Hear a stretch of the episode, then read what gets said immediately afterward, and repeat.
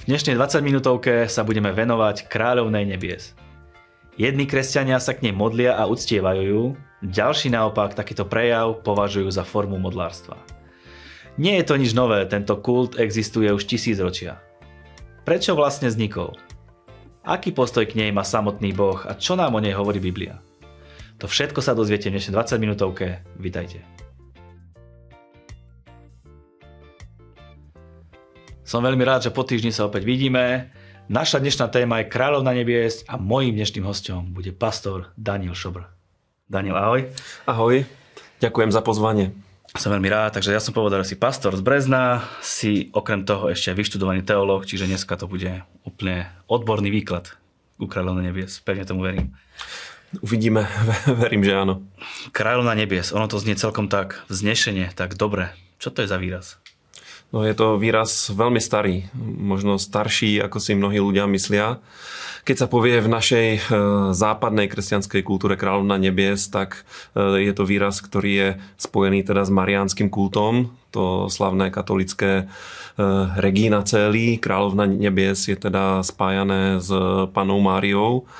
No keď sa pozrieme do histórie a pozrieme sa na to nielen z historického, ale aj z takého možno religionistického uhla pohľadu, tak e, tento kult je veľmi starý a môžeme ho vystupovať až, až do starého Sumeru, e, kde bolo uctievané jedno božstvo, ktoré sa volalo e, Inanna, čo v mhm. starej sumerčine doslova znamená kráľovná nebies alebo vládkyna nebies.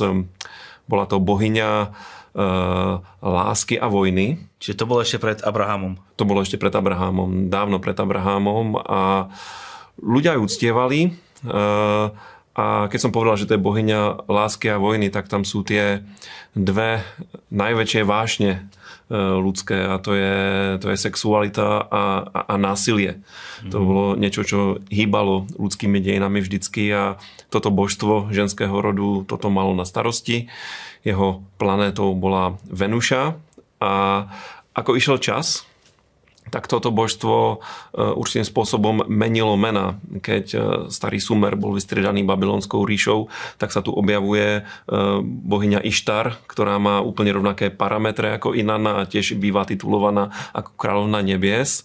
No a keď sa už dostávame do toho biblického obdobia, tak napríklad Kananci mali božstvo Aštarta, ktoré bolo opäť identickým božstvom, opäť to bolo božstvo lásky alebo plodnosti a vojny a bolo, bolo uctievané. A čo bolo zaujímavé, a tu sa už dostávame do Biblie, toto božstvo uctievali aj mnohí Izraelci.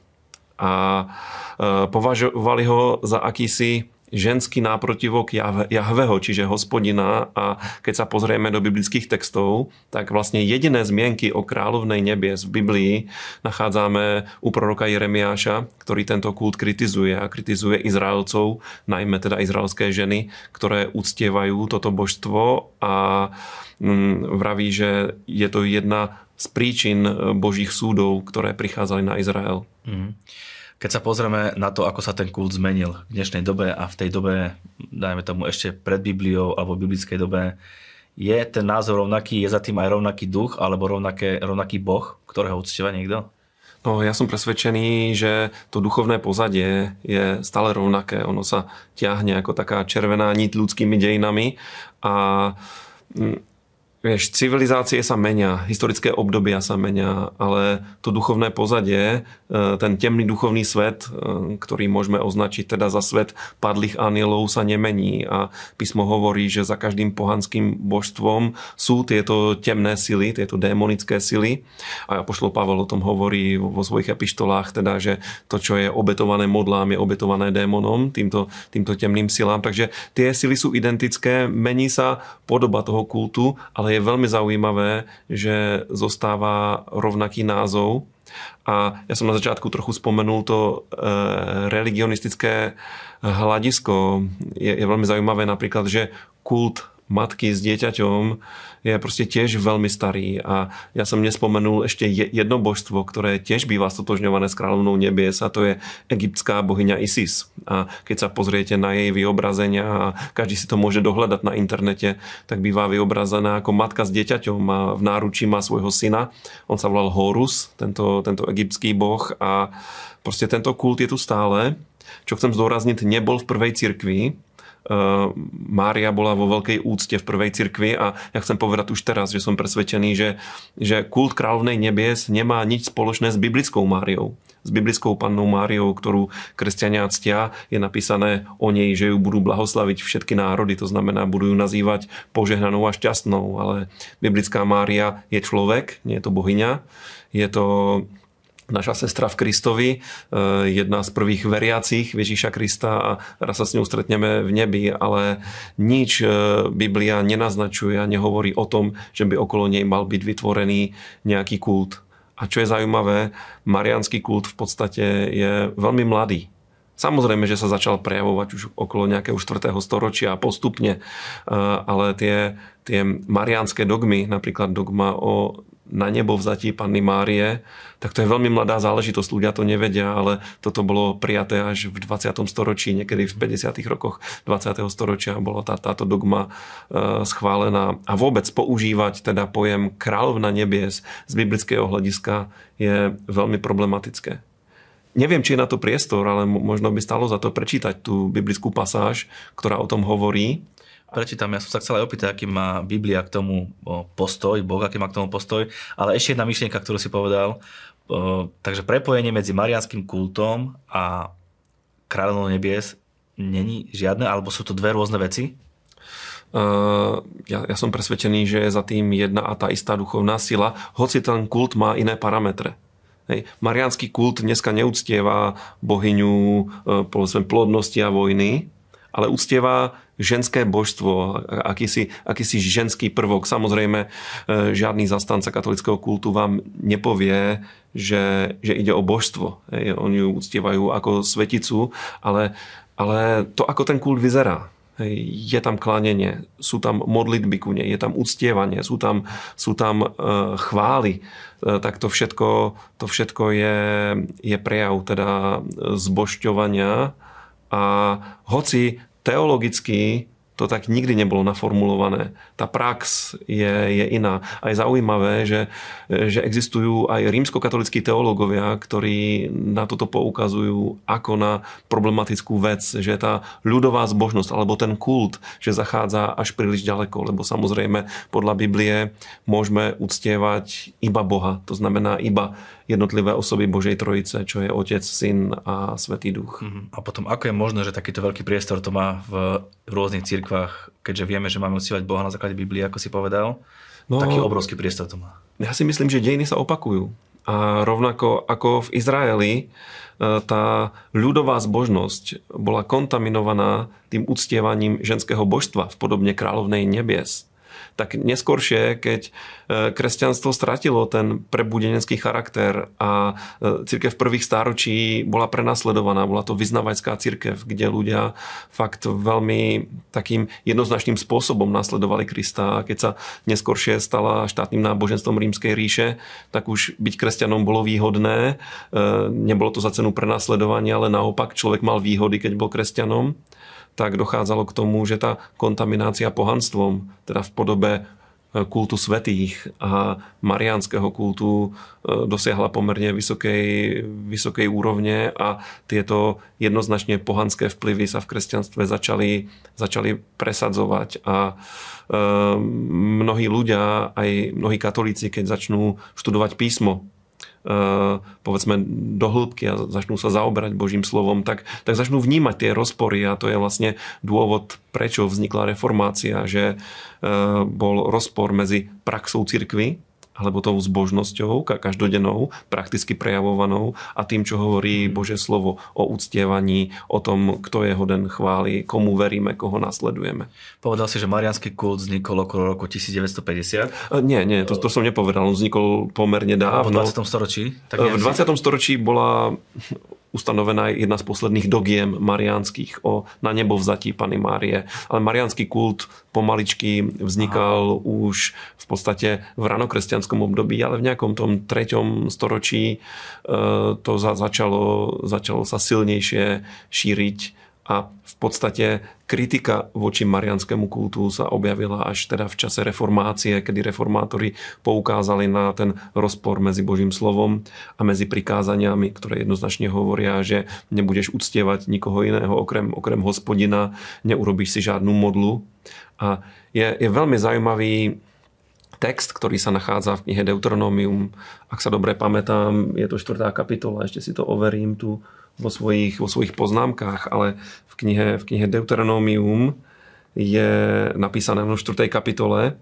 Boh hovorí o tom, že v ten deň, kedy sa hospodin zjavil Možišovi na vrchu Horeb, na vrchu Sinaj, tak Izraelčania nevideli žiadnu postavu muža alebo ženy a je to v podstate varovanie pred tým uctievať či, či nejakú mužskú alebo ženskú postavu, že Boh je nezobraziteľný, je jediný a jediný hodný uctievania a všetko ostatné je teda z biblického pohľadu modlárstvo. A my vychádzame z toho, že nemôže a nesmie existovať rozpor medzi tým, čo veriaci robia, medzi ich skutkami a medzi písmom.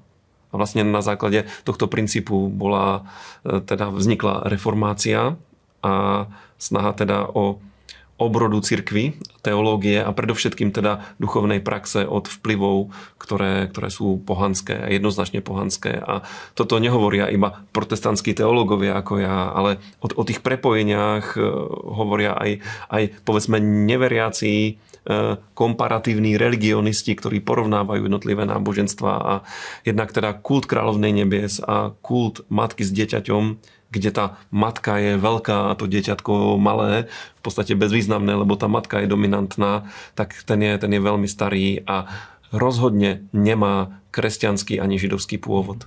Na základe toho, čo hovoríš, vyplýva, že podstata modlárstva je lenivosť veriť v pravého Boha možno lenivosť veriť, alebo hľadanie si nejakých barlíčiek, nejakých medzičlánkov.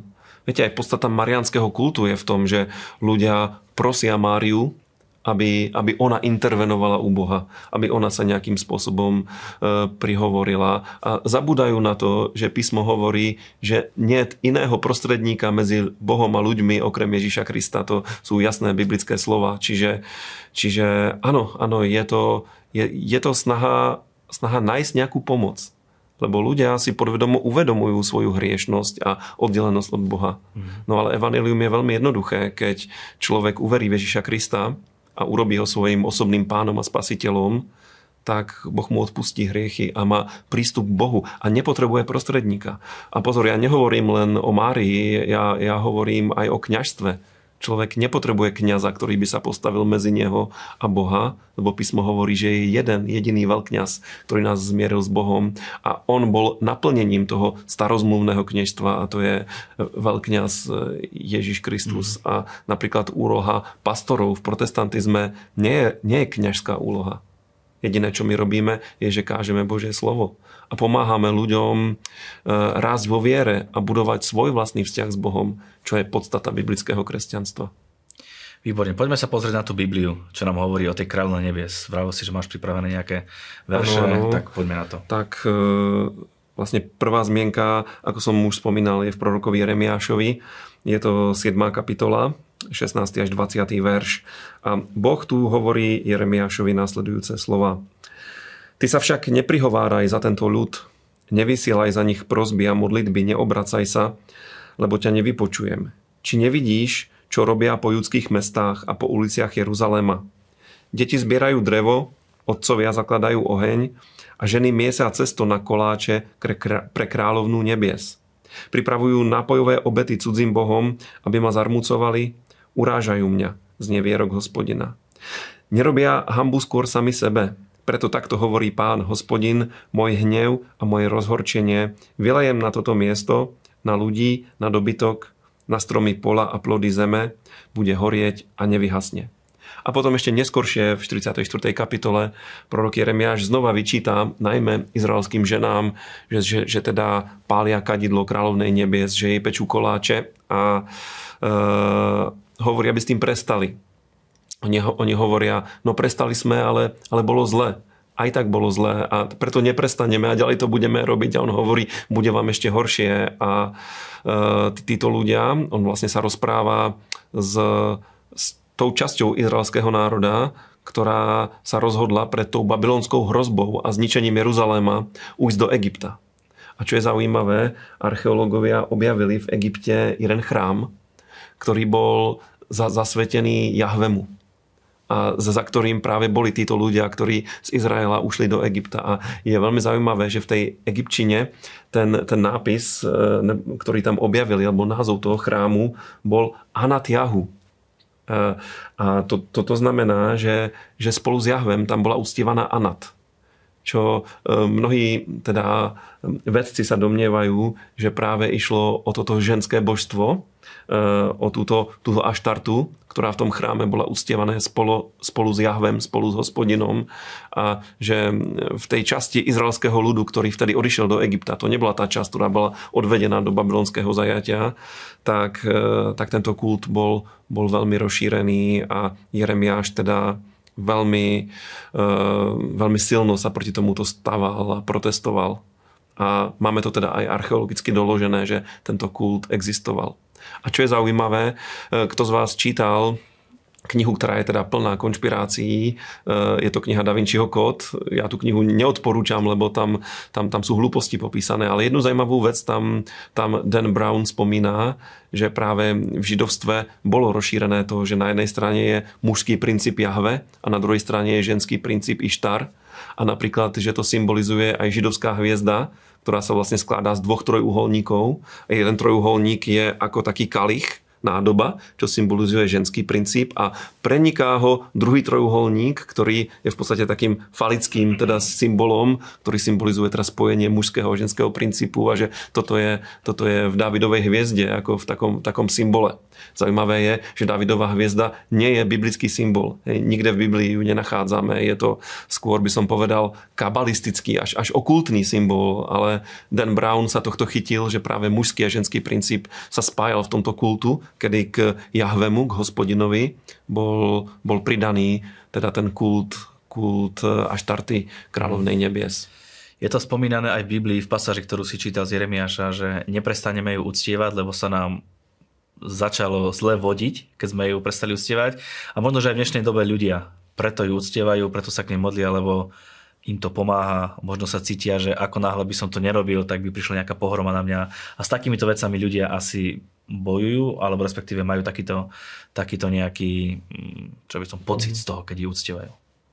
Je to možné. No. Ja chcem zdôrazniť to, že e, my žiadnym spôsobom nebojujeme proti, proti ľuďom, ktorí prejavujú takýmto spôsobom zbožnosť. To, čo hovoríme je, ale že ak chce človek e, zažívať vo svojom živote Božiu priazeň, chce mať vzťah s Bohom, tak musí urobiť to, k čomu proroci vždycky volali Izrael. To znamená očistiť svoj duchovný život od, od kompromisov, od toho duchovného synkretizmu, kedy vlastne k tomu e, biblickému uctievaniu sú pridávané e, ďalšie kulty a, a o tomto je aj teda zápas reformácie, ktorý trvá do dnešných dní.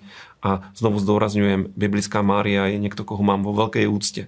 Bola to jedna z najúžasnejších žien, aká kedy chodila po tejto zemi a nenáhodou si ju Boh vyvolil, aby sa stala matkou e, vteleného Boha, Boha, ktorý sa stal človekom. E, ale, ale e, akékoľvek uctievanie uh, uctievanie teda kráľovnej nebies. A ten, tento titul bol Márii daný niekedy v histórii a tam, tam práve došlo k tomu synkretizmu. Keď je, a čudujem sa tomu, lebo uh, v katolickej cirkvi je veľa múdrych teológov, že ako mohlo dojsť k tomu, že, že pojem, ktorý v Biblii označuje teda pohanské božstvo, a jeho uctievanie je jasne opísané ako nebezpečné. Ako sa mohol takýto pojem dostať teda do, do oficiálnej teológie, teológie mm. cirkvy?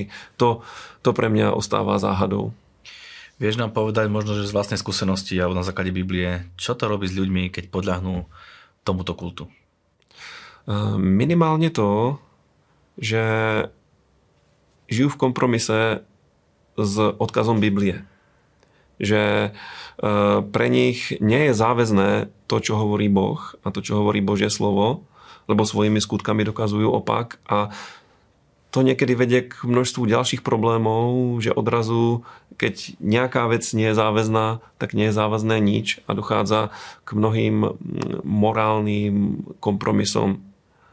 Je, je veľmi zaujímavé, že v tých starých biblických časoch teda uctievači nebo uctievačkami e, Ištar boli, boli kultické prostitútky.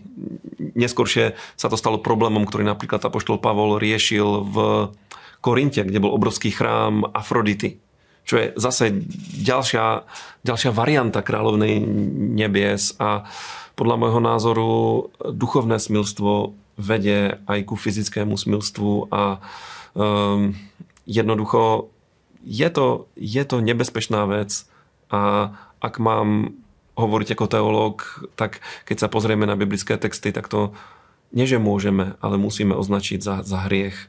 Mm-hmm. Čiže, čiže je to kompromis a kompromis s pravdou, kompromis s Božím slovom nikdy nevedie k požehnaniu. Ako z toho sa dá vyjsť von? Keď niekto vie, že tomu podľahol a možno, že cíti, že z toho je nejaká cesta von. Je to zložité alebo je to jednoduché? Je to veľmi jednoduché. Ako ktorékoľvek obrátenie ku Ježišovi Kristovi.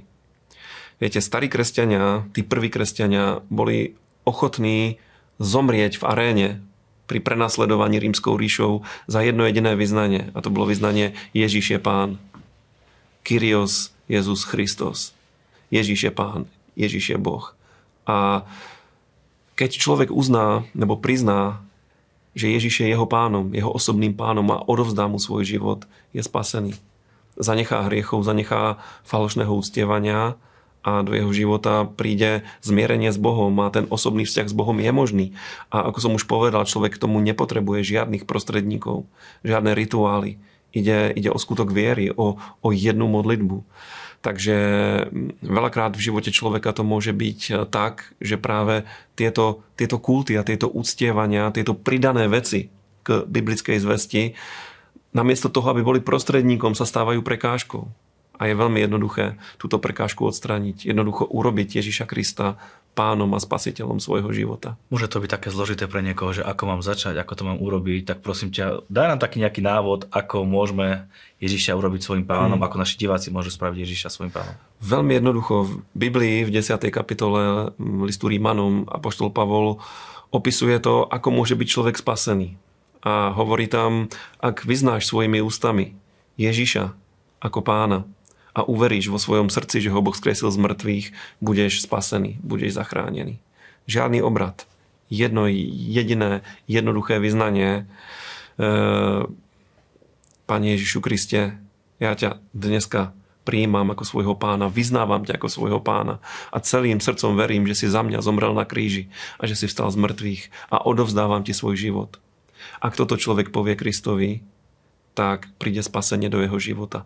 Samozrejme, v poslušnosti Božiemu slovu je dobré, dôležité a podstatné, aby človek nasledoval Krista v krste, aby sa nechal pokrstiť a pripojil sa k nejakej živej cirkvi, kde kde je kázané Božie slovo.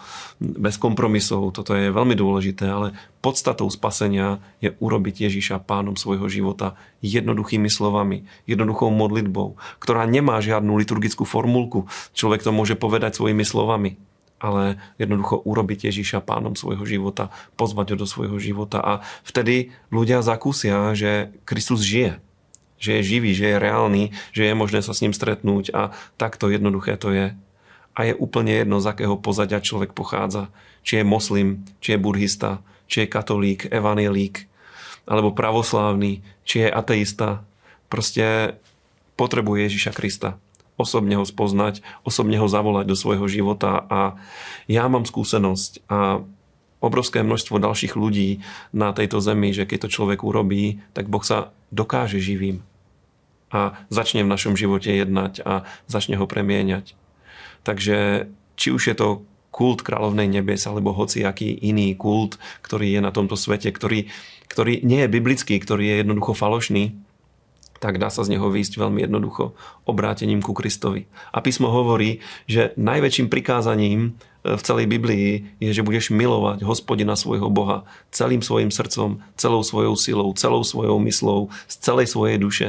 To znamená, keď celé srdce odovzdáme Kristovi, už tam neostane žiadne miesto pre akýkoľvek iný kult a vtedy človek je v dokonalej Božej vôli, čo sa týka teda duchovného života, náboženského života, uctievania.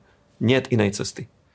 Priatelia, vidíte to, keď odovzdáme celý svoj život naproti Bohu, Boh chce mať s vami vzťah, chce mať s vami spoločenstvo a čaká na to, aby ste zavolali priamo na neho. Ak máte akúkoľvek skúsenosť, náš mail infozavinaš20minutovka.sk je vám k dispozícii, aby ste zdieľali s nami to, eh, čo možno Boh urobil skrze túto reláciu alebo vo vašom živote, keď ste prijali Ježiša do vášho života.